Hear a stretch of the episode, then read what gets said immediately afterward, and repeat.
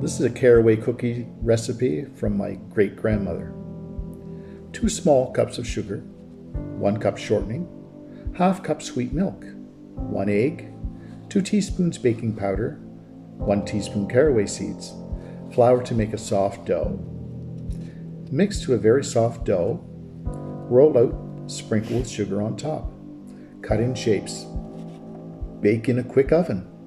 The caraway seed may be substituted with 2 teaspoons of vanilla. Our family, a time long ago.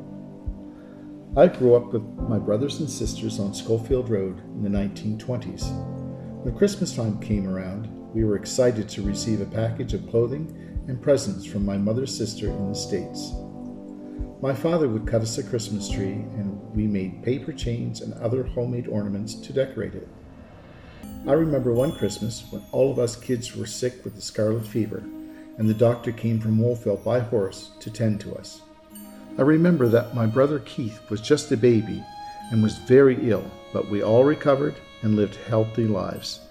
Christmas dinner was a special occasion for us, and we would have roast chicken or pork, as my father always raised some pigs, and of course we had chickens for eggs and meat.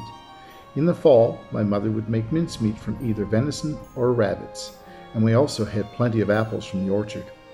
Sometimes she made caraway cookies using seeds she had gathered. Life was simple, but we had lots of food and fun.